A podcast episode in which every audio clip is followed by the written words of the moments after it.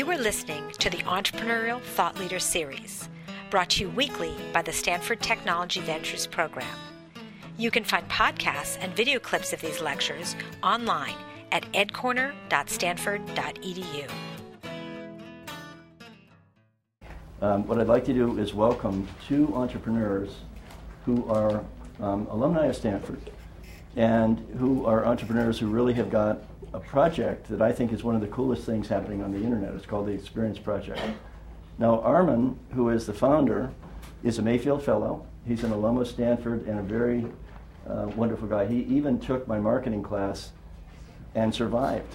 and the success of the Experience Project has nothing to do with the fact that he took global entrepreneurial marketing. We're glad you took it, and we're glad you're back. Um, in addition to Armen, employee number two of the Experience Project is another Stanford grad. Julio, if you look at his background, you'll see that he's quite a global citizen. He's worked in various parts of the world. He got his undergraduate degree at, at uh, Penn at a, at a, wonderful program that they've got there. Went to Monitor and then came to Stanford to the Graduate School of Business and then was doing some entrepreneurial things before meeting uh, Armen. So, Julio and Armen, I hope one of the things you do as you kick off is explain how you two guys met. That's all, all, all always fun. And I'm going to get off the stage and let you all take it away. Julio will be interviewing Armen as part of this, and we're delighted to have you here. So welcome back to Stanford, both of you. Thanks. Thanks.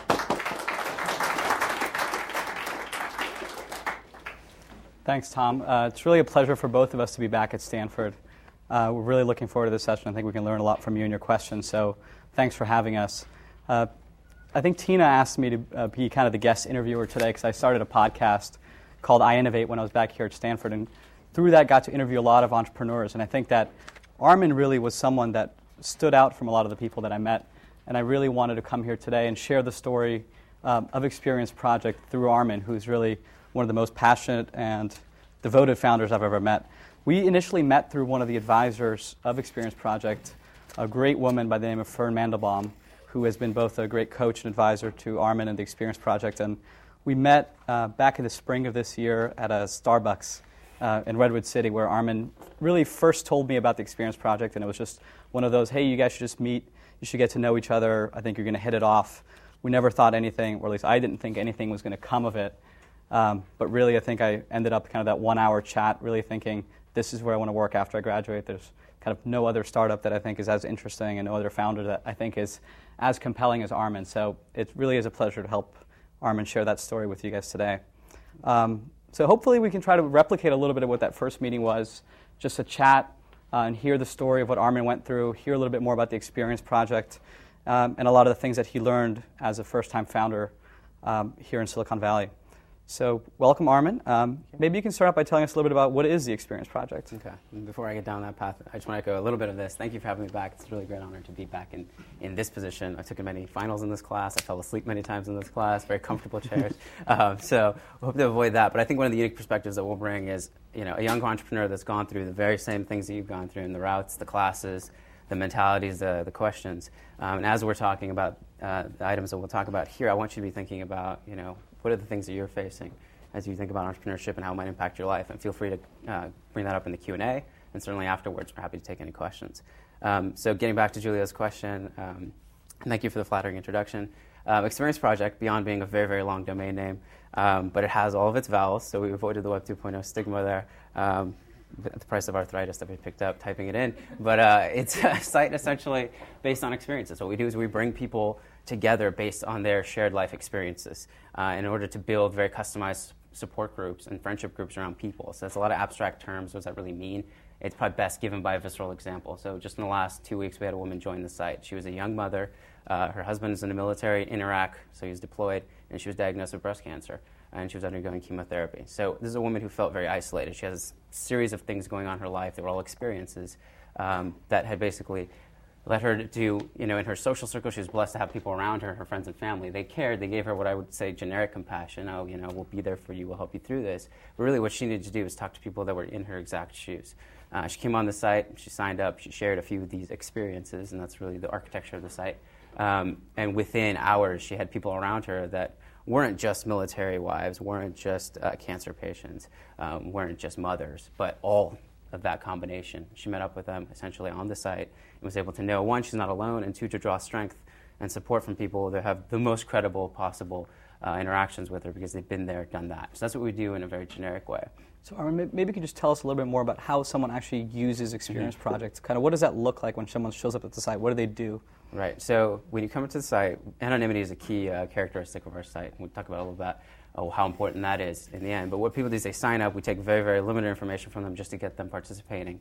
Um, and you don't want to have just drive-by anonymity. You do want them to register on a site just because people take ownership and they're less likely to uh, misbehave in that sense. But we just take some broad demographics. Are you male or female? What is your age range? Um, and then we just say, what are the five things that you consider to be definitive of you? Right? Maybe you're a Stanford student, maybe you're a law student, maybe you're battling a particular health illness or a relationship issue, and you express those items out there. Um, and then those form essentially the network nodes of our, of our product. So on Facebook or MySpace, you know, I know you, you know another person. People are the nodes. On our site, what we do is we have the experiences form the nodes between people. So if someone is a multiple sclerosis patient and they happen to be a single mother, those form different nodes. We use those to interconnect people that are more similar. Um, so that's essentially what we do. One of our advisors and investors is Steve Blank. Uh, some of you have taken a class with him. One of the interesting things he says when you're designing a product is you really don't want to recreate or you don't want to create something brand new on the internet. When you're building a social site in particular, what you want to do is you sort of echo what's been going on in human nature since caveman fire times, right? So since the fires, people have always been wanting to connect with people and understand them, right? That's just common sense. That's why we get together at dinner with friends.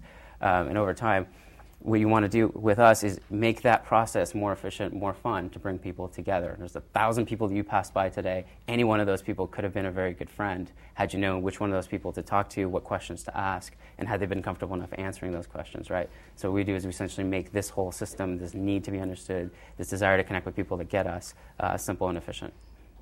All right, so we got anonymity, we have experiences as nodes, we have people connecting in a community, meeting new people that they wouldn't otherwise have met sounds like something that was pretty unique. I think that's mm-hmm. definitely the first reaction I had when I heard about this. Right.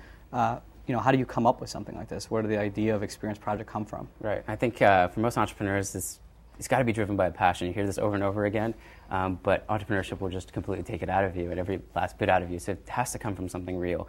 For me, um, about five years ago, um, I found out someone very close to me was diagnosed with multiple sclerosis. So hopefully many of you know very little about this illness, but it tends to strike young women in their early 20s. It's a disease of the central nervous system and brain. People get inflammations in their brain and central nervous system, and it can lead to paralysis. It can lead to cognitive issues. It can lead to nothing. Right, just sort of where you know the so-called luck of the draw, where you get these uh, inflammations happening.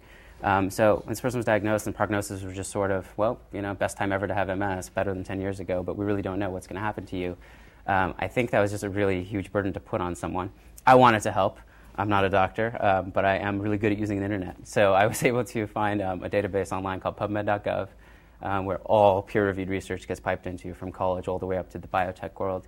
Um, and neurology, and in particular MS, is a huge treatment opportunity. So MS strikes young women, so you have a 60-year treatment horizon. It doesn't affect lifespan in general; it affects life quality. So it's a monstrous opportunity if you're looking at it from that perspective. So dozens of studies are getting published um, every week of those studies, most of them, 98%, are really mouse model petri dish, long time in the future, nothing that could impact a patient, you know, perhaps even in their lifetime. Um, but there are a small set that people could actually implement in their lives in the near term. Could it be a vitamin regimen that improves fatigue? Could it be an exercise regimen that improves spasticity? I started focusing on those things, pulling them out, educated myself on what those were, and I rewrote these medical abstracts. And if you ever played around with these abstracts, they're written in jargon for almost no reason besides being in jargon. And so I was able to just turn them into more about stories that a patient might understand. And I said, why not just share this with the world? I created a website called thisisms.com. Um, and I just started writing about four or five times a week about the things I was finding in the research world with the charter that I would inspire hope in MS patients by knowing about what else was out there besides what the FDA was approving on every 5, 10, 15 year horizon. So, um, yeah, so as time went on, Google brought traffic for the content. I was using a software packaging solution, sort of these fortuitous things that happen. I was using a, a, publishing solution that had a forum attached to it, and I thought nothing of it when I was building the site out. It was all about the content, and I thought. Um, and as people came for the content that was interesting to them, reading these stories was helpful. Really, the power of the site, though, was unleashed on that forum, right? Because MS in particular is a silent illness. People don't even tell their close family members they have it. So for them to come onto a community where everyone else understood their predicament was incredibly empowering. Because they could talk about their symptoms, they could talk about their struggles, their psychological issues, uh, dealing with this kind of burden. Um, and that was amazingly powerful. It brought people together across gender lines, across international lines. Um, and people were checking in on each other after appointments. It was amazingly powerful. And it was by nature anonymous. It wasn't by choice. It was just the software was very limited.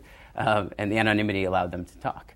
Um, that was a good part of it. But over time, I started to see how this actually could also be very negative, right? First of all, these people, young women in general, had so many things going on in their lives, right? They're perhaps starting new jobs, new careers, and new families, etc. Yet this site was all about MS and the fact that they were an MS patient. I think it's very unfair for any illness, any relationship issue, whatever. Just say you're a divorcee, you're a cancer patient, etc. There's more things going on. Um, and I thought that could actually enrich the conversation. So I think on any forums, it's sort of endemic in that the topic of the forum is what people will discuss, makes sense, and then the details that actually might add richness to the conversation. You might find out another woman with MS in your neighborhood that might be buried, like you know, thread 57, you know, post 63. It might be very repetitive. That's keep being brought up. So that's being left on the sidelines. Another thing that really bothered me is that as hopeful as we tried to make our community, um, based on research, it should have been very hopeful, it still skews to the negative. I think any health community skews to the negative because who's posting on health sites? It's people who are not feeling well. If you're doing well, one, you're probably out doing something besides sitting in front of uh, you know, a health site.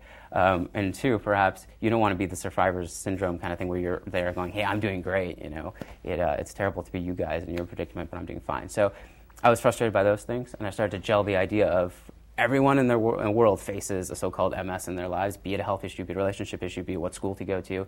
We're talking to another person that's been there and has many things in common with you can inform that decision and discussion.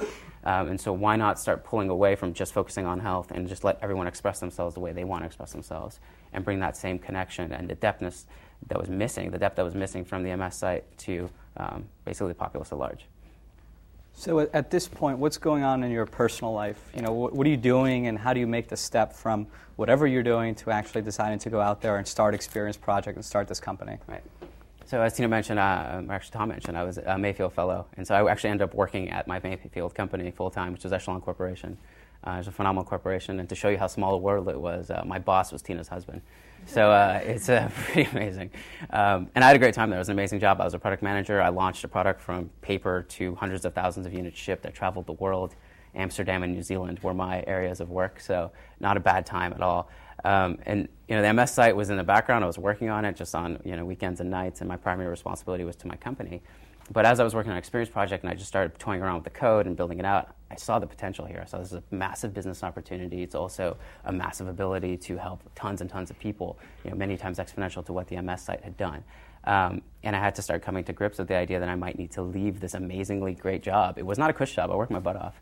Um, but it was, you know, high paying and I got to travel and I got to do all that. So coming to that decision was actually extremely difficult, and I think many of you will face that. Um, and I remember, you know, the day that you finally come to grips with leaving a good job um, is when basically, as Stanford students, we always fight to keep all doors open, right? Opportunity is the most important thing to us. We kill ourselves to make sure all of our options are open to us. And you have to realize when you're about to start a company, you're going to violently close almost all the doors in your life, and you're just going to chase one of them.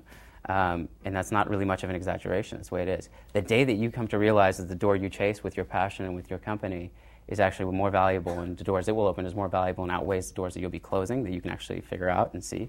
Um, is the day that you can leave your company. So, with that being said, it sounds wonderful, but the moment I was about to walk into Mike's office, I had a panic attack basically. like, am I really going to do this? I ran to the uh, parking lot and I called up a good friend of mine, uh, Lucas Ryan, who's now a co-founder of another company called Mogad. Um, he had just left his job, very similar circumstances, and I literally had like a child's conversation with him. You know, I was, Lucas, is this going to be okay? Am I going to be all right? Am I going to be able to eat? You know, am I going to move in with my parents? Like, what's going to happen? Um, and you know, he was like, "You'll be fine. You'll be okay." so he's sort of not a very emotional guy, but uh, a cool company that he started. Um, and so I walked in and I, and I, basically said, "This is what I wanted to do," and you know. Uh, Mike was amazing about it, understood. He had been an entrepreneur himself, and that's one thing you'll always see is entrepreneurs love other entrepreneurs because it's, hey, you share that experience, you share that mentality to share something huge. So it's a hard decision, but once you've committed to it, it goes very quickly. So you were asking Lucas, like, am I going to be able to eat? Am I going to be able to feed myself? Yeah. Uh, kind of when you get to that point, you have a great idea, you're really passionate about it, you're now jobless and you don't have any income.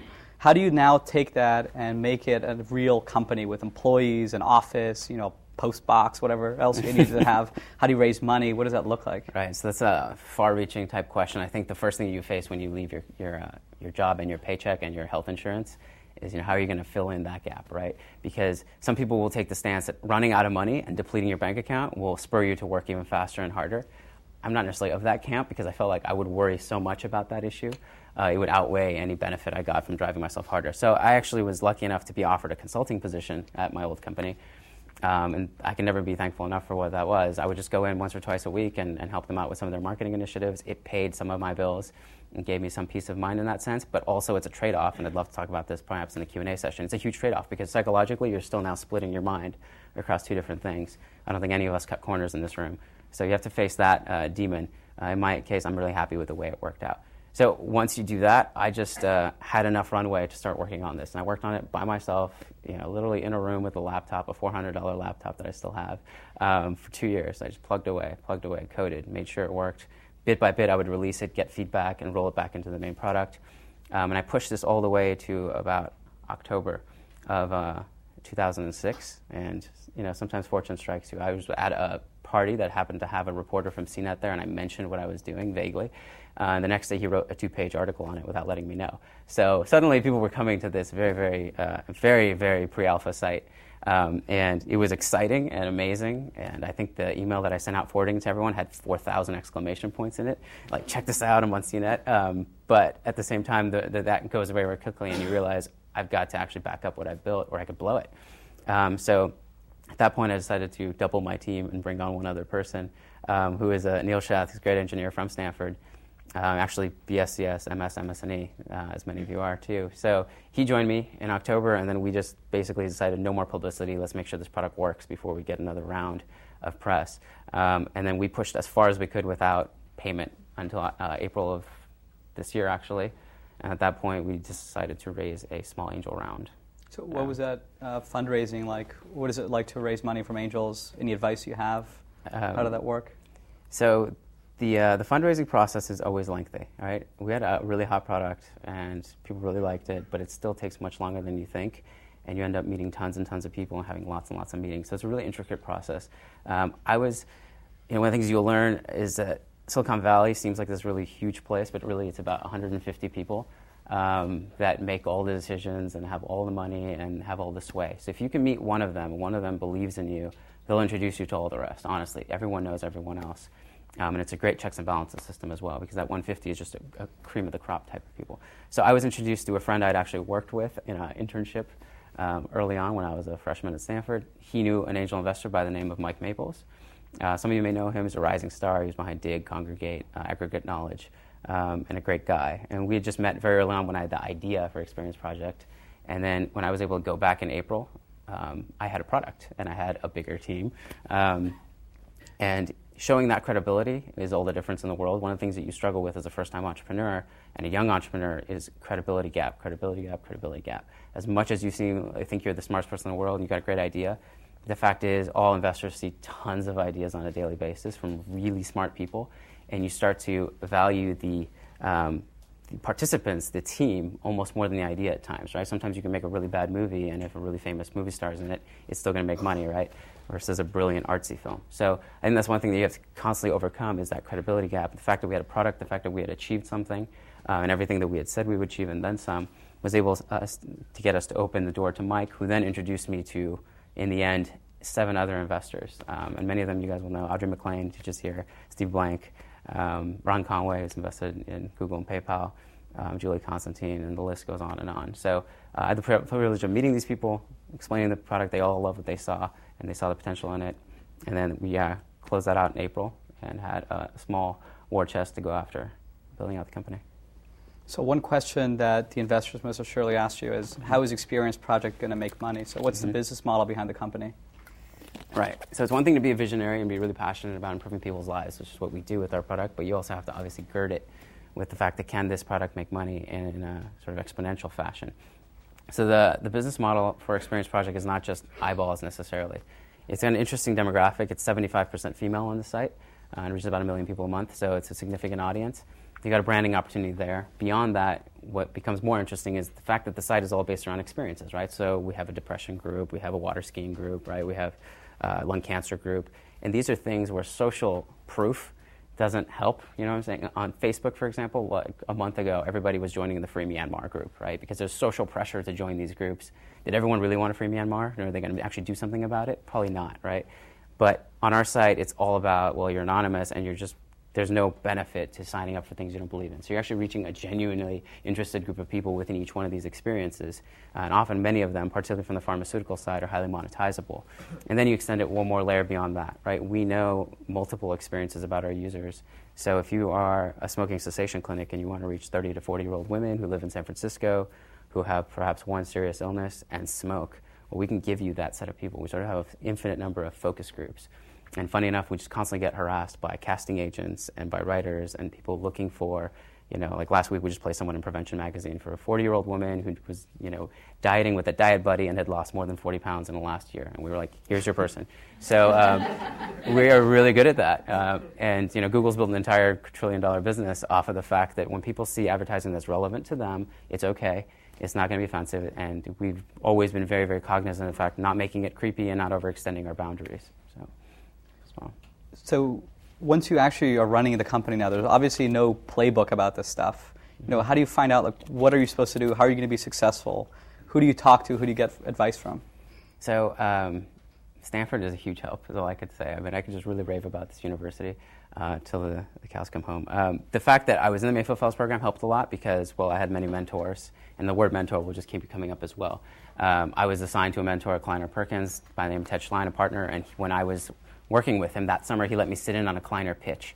And that was phenomenally powerful when I went in for my first pitch because I knew exactly what to expect from a top tier firm.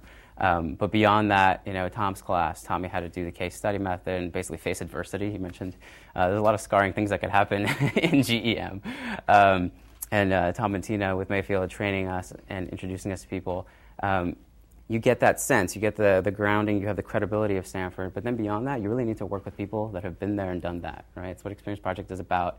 Um, the woman that's helped me a lot is actually standing in the back, Fern Mandelbaum, um, who is a mentor capitalist, um, which sounds like a cheesy word, but actually means everything that it implies to mean. Someone that's been there, an entrepreneur that's faced these same struggles. It's an emotional roller coaster. Literally every day you think you're on the top of the world, the next day you think you're going to go bankrupt.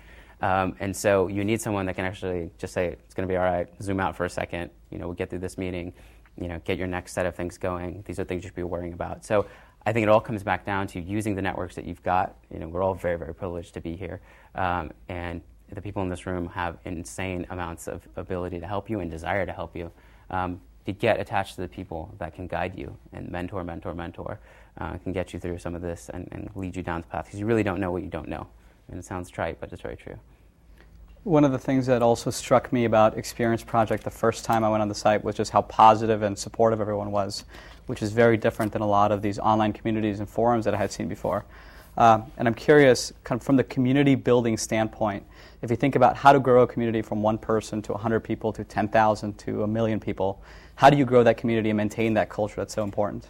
So, uh, critically important question. I think my background working with a health site had taught me very well that you know when you're the custodian of people's vulnerabilities, you have to take that very very seriously, and you have to approach that from the perspective of this person is not just a CPM or a cost per action, but this is a person who's coming to a site because they have a need.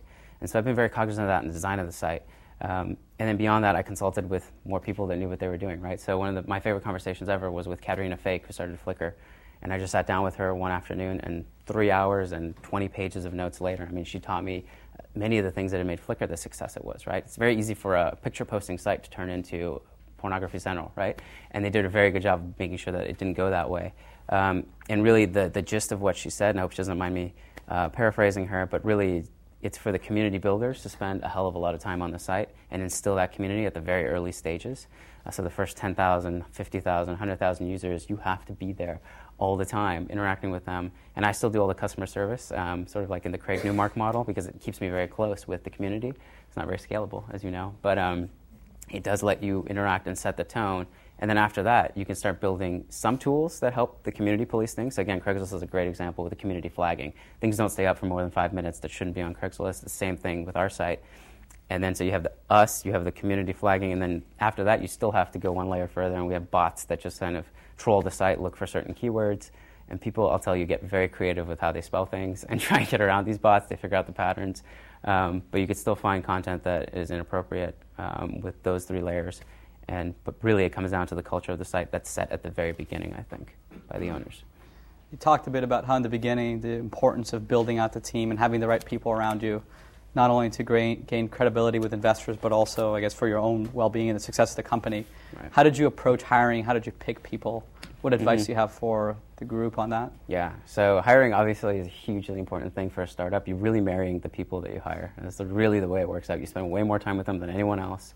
Um, you stare at their face for 20 hours a day, um, and you expect them to be able to jump in and fill in the gaps, right? So Neil and I ended up building a lot of furniture together in the early days, finding an office, setting up the health plan. Like, there's a lot of stuff that goes into building a site and a company, irrespective of even actually your product. Um, so going with friends in the very beginning can be a very powerful thing because you can trust them, you can open up to them, you can say, you know, this is actually really hard what I'm going through. You don't have to put on a happy face. Not everyone has that privilege. So I think when you're building out, um, particularly an internet type site, finding the person that has a combination of both computer skills as well as marketing skills, so that BSCS, MS, MSNE degree is actually incredibly valuable. Um, because there's someone who can actually help build something and then actually see the big picture while they're building it doesn't need handholding. There's no time for handholding in a startup. So sort of who you look for and then how you find them, your investors will not help you find these people. Right? Investors are really, really good at finding VPs and CXOs, but they're not going to help you find a great developer. Um, so you end up just talking to as many networks as you can. Developers are in high demand. Um, and so your networks, I met you through Fern Mandelbaum, um, again, through the mentors who know people, young, up and coming people. Um, Tina, Tom, see some of the best of the brightest, right? Those are people to talk to as well.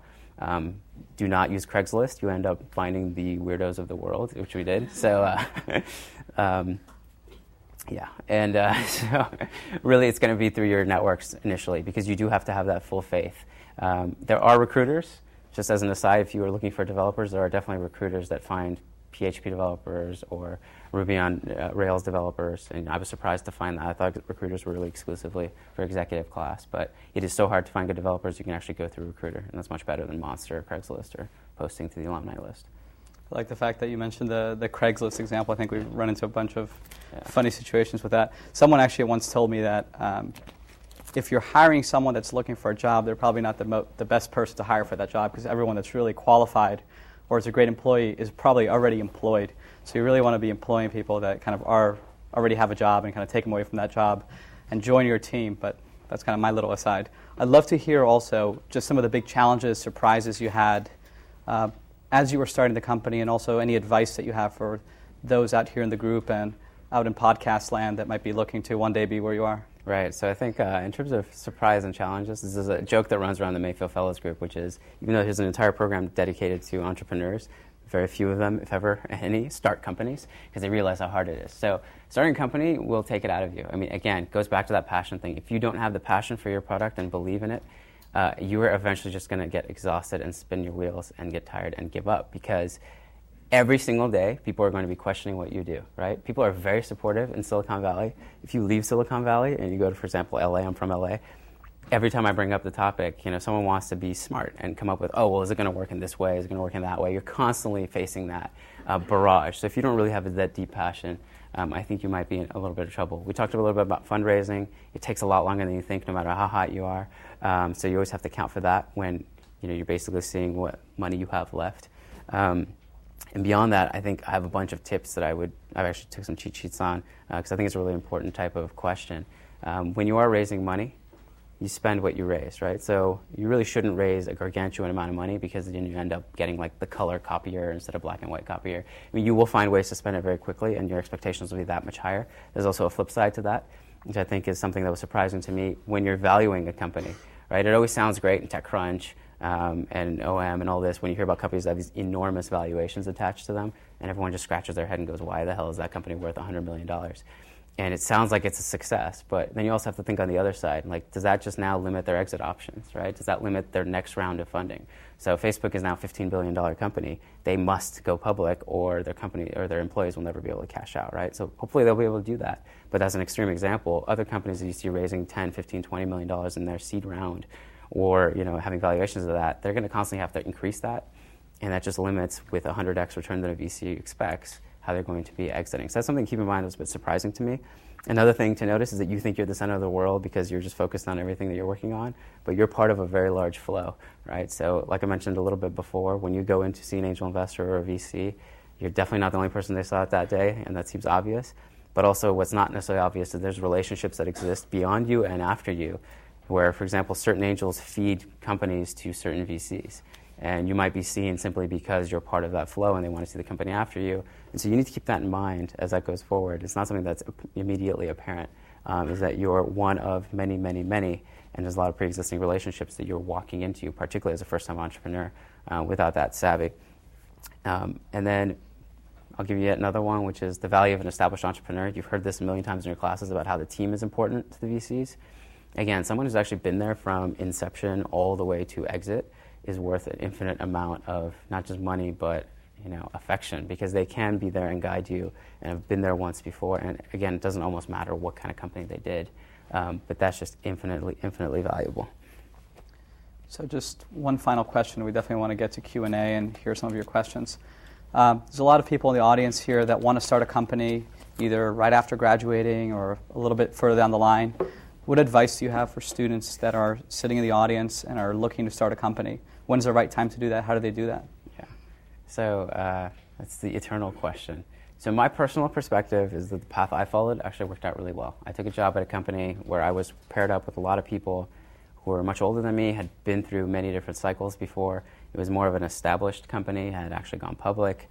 Um, and you get to learn by watching and interacting with them what the right way of management is, what are the pitfalls that they've avoided in the past.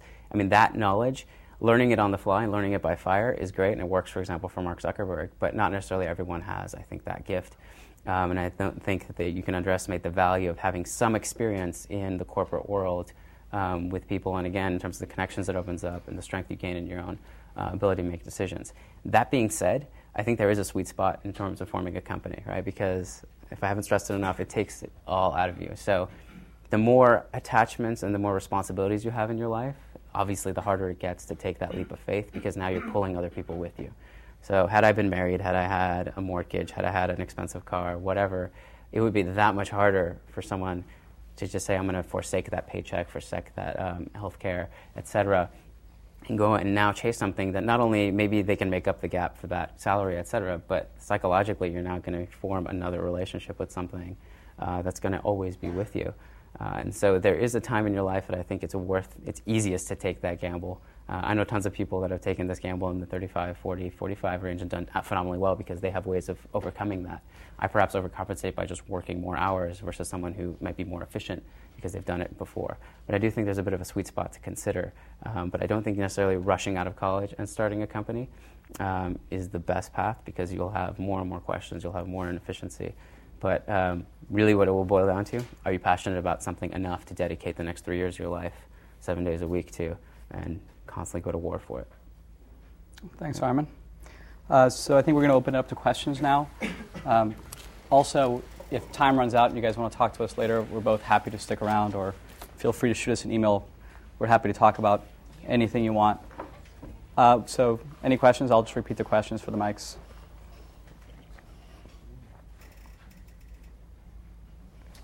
Yep. I had a question about when you said it was just you and a laptop mm-hmm. a bit of time and you were getting some feedback. Um, how did you balance getting feedback with any fears of giving away your idea? And did you selectively pick certain people to bounce ideas off of, or how did you handle that?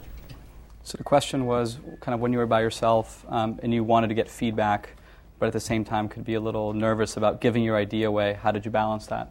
between getting feedback and making sure your idea was safe? I think that's a great question, um, and you'll face that.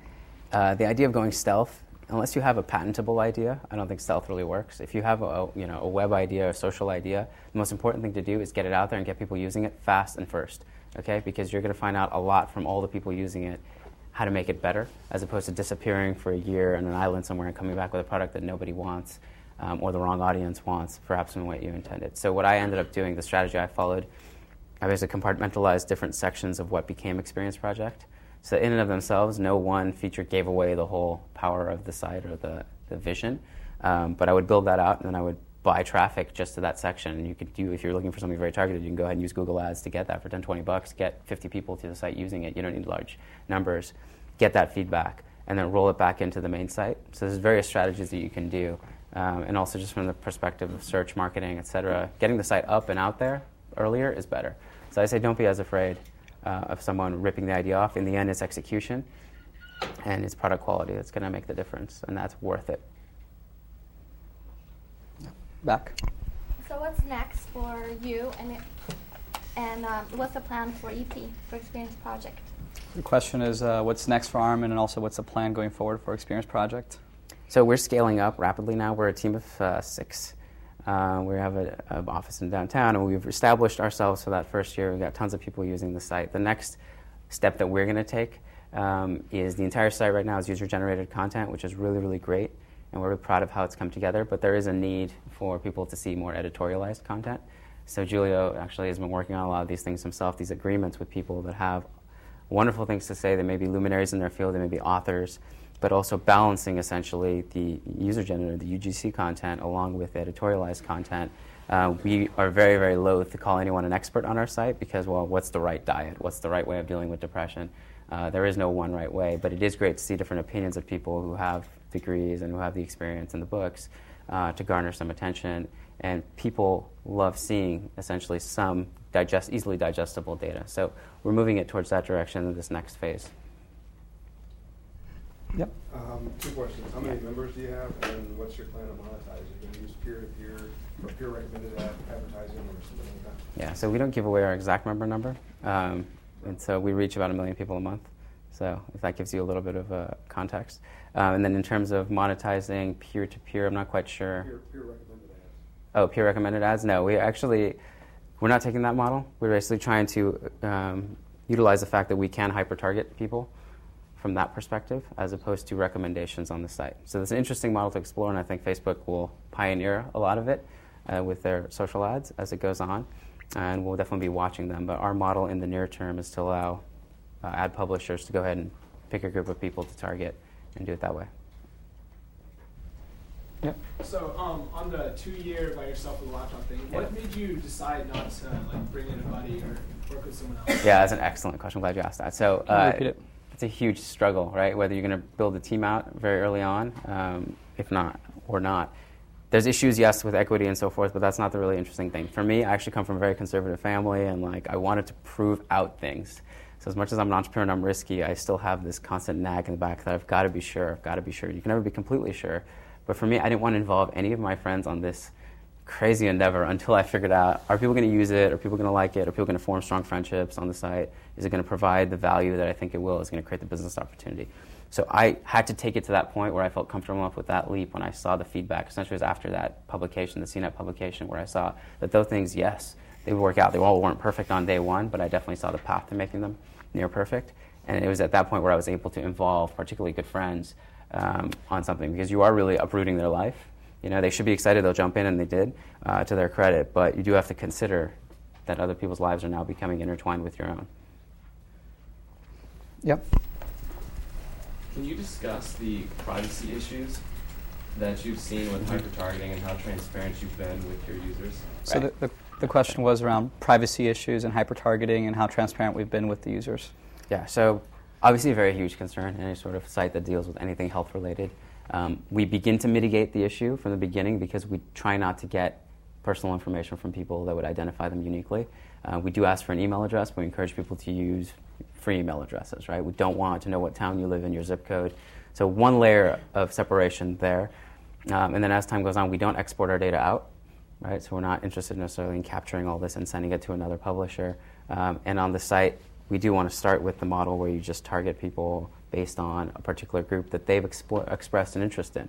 Right? So if they've gone on the site, they've seeked out the fact that they, you know, um, are having a difficult marriage. You know, seeing an ad there will not be uh, a transgression of their privacy, particularly if it's relevant. Uh, it might even be accepted as uh, a good thing. So I don't know if that answers your question completely. Basically, I guess. Okay. It, have you seen any issues? I know it's a huge deal right now with this do not track list. Right. Being out there, and any issues with your users actually discussing that with you and saying we don't want to be tracked. Sure. So in terms of tracking, there's different technical ways of approaching it, right? So we don't cookie them and follow them across the rest of the internet. So that's one step. So it's sort of when they come to Experience Project, that is the limit of their interaction about these items. Um, we have not seen any sort of community revolts or, or, worries about the privacy issues, except for the fact that the robots spider things, right? So, you, so there have been concerns that have come up every now and then about, well, my stuff could show up on Google what would happen then if someone searches for it and finds it? And what we find is, well, most cases, personally identifying data that would bring this back to you specifically doesn't add anything to a story, uh, naming someone's name or a city or whatever have you. So usually with simple intervention there where we tell people how to keep their stories anonymous and how to prevent revealing exactly who they are, we've been able to mitigate that problem further. Yeah, right here at the front. You mentioned finding somebody in a specific age, range, in a specific city, Mhm. um, in a category. Did you put an ad in the general category? You said that you were asking for um, that city in that age range? Or how did Mhm. you find, you mentioned finding something very specific? hmm So, uh, you want to repeat? Yeah, you had mentioned before Mhm. finding a very specific person, someone in a certain age range in a city in a certain category. Question was, how did you find that person? Did you put an ad out in a paper, or how, how does that work? Well, yeah, and then how do you protect their privacy? And how do you protect their privacy? Right. So essentially, the targeting happens in that we can do filtering on the site with the various experiences that people have said, and we can figure out who that group of people is. We can then message them on the site. We don't transgress into their personal email or whatever, and we uh, present them with an opportunity, right? Which is okay. For example, this prevention writer is creating a story about X, Y, or Z. Would you be interested in participating?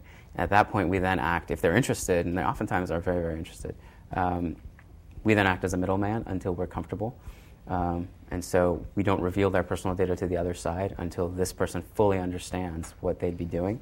Um, and then we never link their username on the site with their personal data that we pass on to the reporter. So we try and do a double blind wall. Yeah. Tina? So, Armen, Yes. what keeps you awake at night? What's the biggest challenge going forward? Uh, so I think the biggest challenge. Oh, you wanna? Tina just asked, that. what's the biggest challenge? What keeps you up? keeps you awake at night? I keep cutting Julio off. He's trying to make sure this stuff gets uh, recorded. Um, so what keeps me awake at night? Three hours that I sleep. Uh, it's it's not a worry about competition. It's a worry about making sure people find out about our site. We get literally hundreds of love letters a day from the people using our site. And Julio's seen these. My entire team sees them all the time. I forward them on like a little kid. Um, they're just gushing love letters because the site improves people's lives. Finding out that you're not alone, finding another person that gets what you're going through is an incredibly empowering thing, and it can change lives. And in some cases, it can save lives. We were in last, uh, last month's cover story of Forbes because one of the women on the site credited us with saving her life. Um, so what keeps me awake is the idea of how do you get the word out about this site? How do you make sure people find out about it? How do you make sure the culture continues to stay the same and very healthy and supportive? Sort of Oprah, not Jerry Springer, um, is very important to us.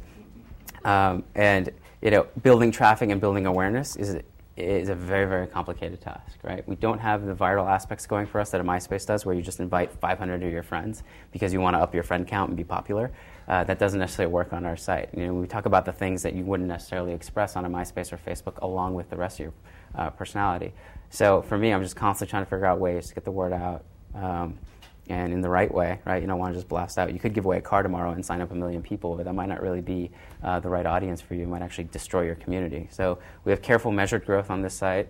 You know, with, with the, it's a very strong community of meetings. So again, don't bring in a million people overnight that have nothing to do with it. But you still got to grow uh, in order to make your advertising model interesting and create enough liquidity in that market and so forth. So I would say that that's the biggest thing is just how do you get the word out. So it seems like all entrepreneurs have this type of mindset. How did you develop it? So the question was, it seems like all entrepreneurs have this type of mindset. How did you develop this through college? And what exact type of mindset? Like, it's like an openness, a type of um, like ideas seem to permeate through your head. You know, you're able to grasp ideas. Thank you. I might turn red. Um, so, no, I, I don't know. I, I would say, I think Jeff Bezos says it really well. You know, you're an entrepreneur when, when you're taking a shower in the morning, you're thinking about how to improve the shower head and how to make the water come, right? So uh, I think that's, that might be sort of a natural inclination to want to improve things.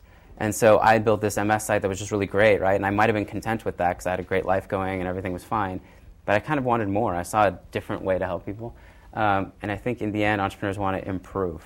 And if you're never satisfied with the status quo, that might be the very core trait of, a, of an entrepreneur. And then you also have to be amazingly stubborn and tenacious to just keep pushing. Because as I said, people are just going to keep trying to shoot you down for whatever reason. They're going to try and do that. Um, and you're just going to have to be stubborn and go through it and believe in what you're doing. And obviously be intelligent enough to know that what you're you know, spouting is actually sensical uh, and can prove it. But I think that might be the core thing. Sorry, just one more clarification on the two years without with Yeah. the laptop. Was that before you quit your job or after? Question was uh, the two years uh, alone with the laptop, was that before or after you quit your job? I spilled water on myself. That was good. Uh, no, it was definitely after. so uh, when I uh, when I was working at Echelon, I was working on the MS site as sort of a hobby, and that was a very limited site, limited reach, limited group of people. And so that was something that I could manage on my own. But when I started rolling with Experience Project, and after the first couple stages, and I saw that this is going to be huge and it requires all your effort, and you also see that the window is closing. If you start working on something, you see the opportunities there from the business side and from uh, a user base side, you've got to throw your time into it. So that's when you kind of make that decision, cut the cord, um, and then continue on. Like I mentioned before, I had the benefit of having some salary coming in because I was able to consult. But that probably extended. You know, if I hadn't done that, maybe I would have finished in a year and a quarter or something, as opposed to two years. Um, but I'm pretty content with the way things worked out. Jeff. So when the when you uh, convinced your second business partner to join you, yeah. how did you persuade him to sort of stop what he was doing and work on this full time without being paid?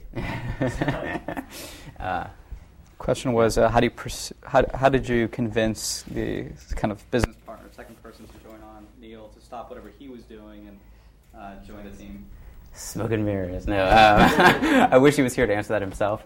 Um, one is, I'll speak for him. He has to trust the person that's presenting this opportunity. That, and he knows me. We've known each other since freshman year. We lived just down the hall from each other in Otero, um, and so he knew that I wouldn't present this opportunity to him unless I was really, really sure that this was going to go somewhere interesting. Also, from perspective of a job, I mean, uh, you know, he had been working at Accenture, he had worked at Microsoft, he had seen some interesting corporate experiences. This was a chance to really expand out. Um, and I think that is very enticing for start, early term startup employees. You're not going to make as much. You're, you know, you're going to work a lot harder than taking a job at Google or um, Microsoft.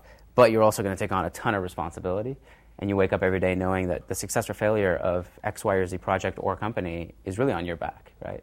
I think Julio is probably a good person to answer that as well if you want to chat with him afterwards.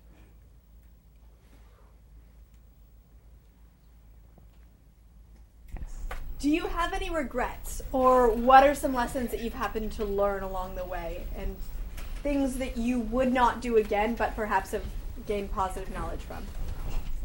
Question was around any regrets, anything uh, that you wouldn't do the second time around, or anything that you've uh, learned along the way? Um, it's a great question. I think the uh, the regret I would have was trying to take this all on by myself for so long, because it's just an immense task load. Um, and we've just been talking about when do you bring on a friend. It's sort of a counterbalance of how comfortable are you taking that risk with another person.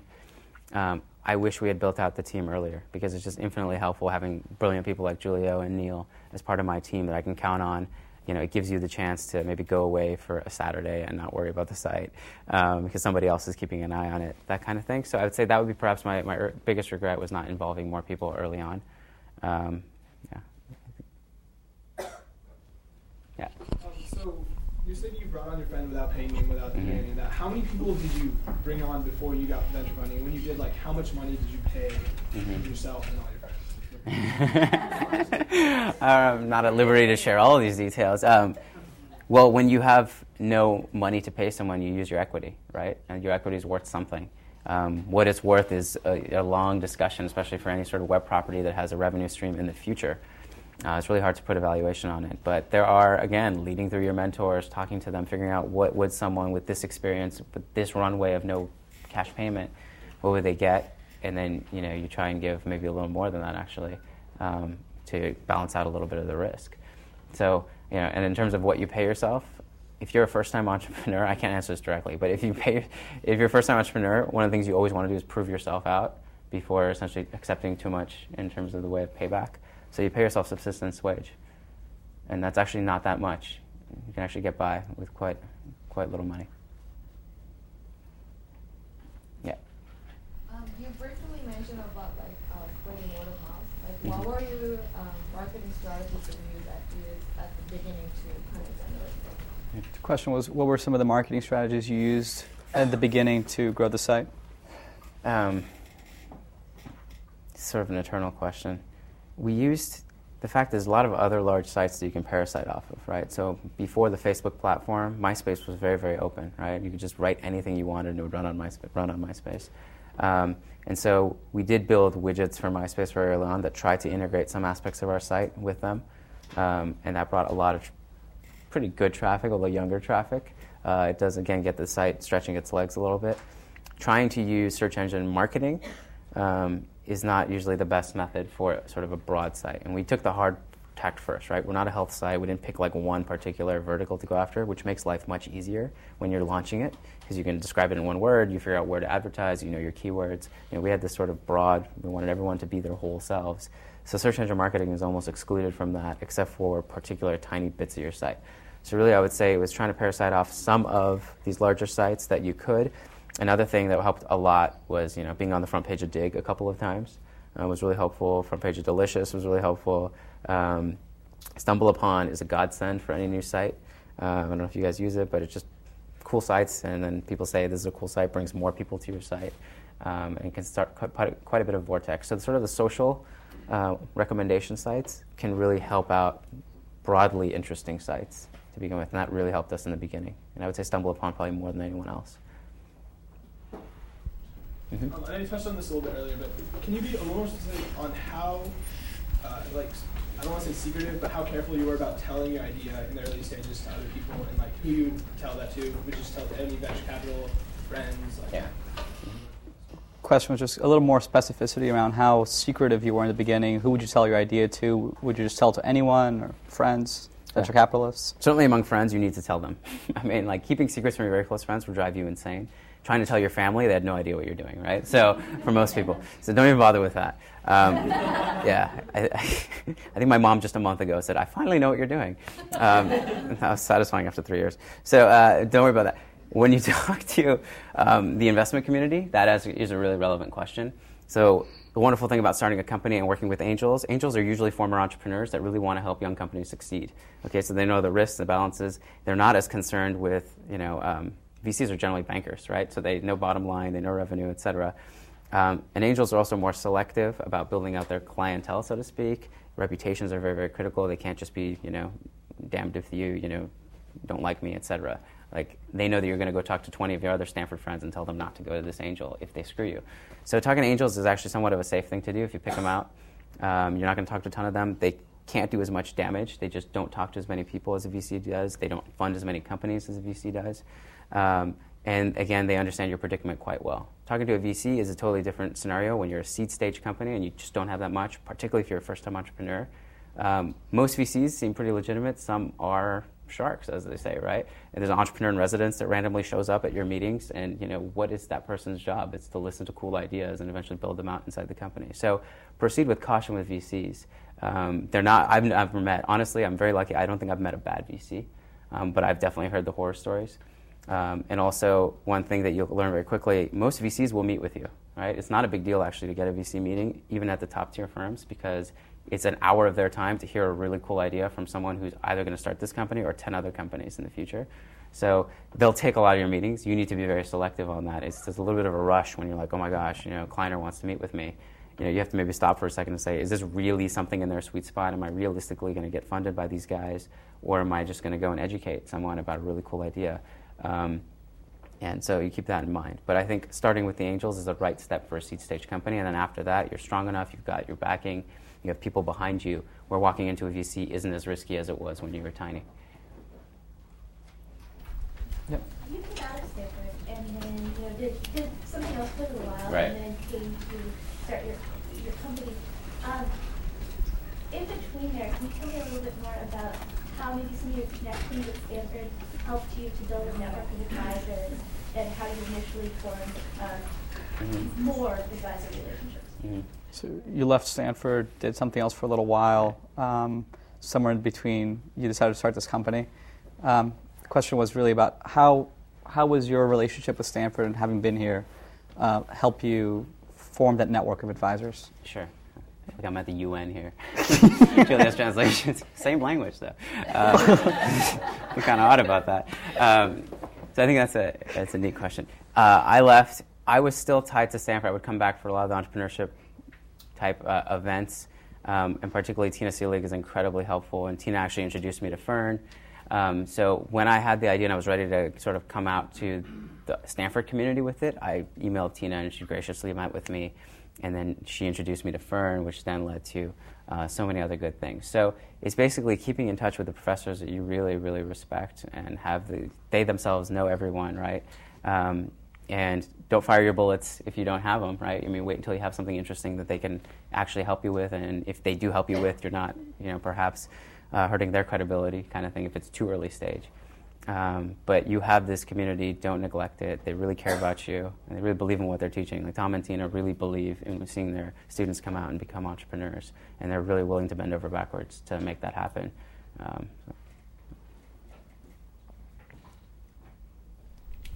You mentioned that your advisors are very helpful in keeping you grounded and helping Yes. you to see the big picture. Can you talk about how angels help you make your decisions and how involved and hands on they get with your company?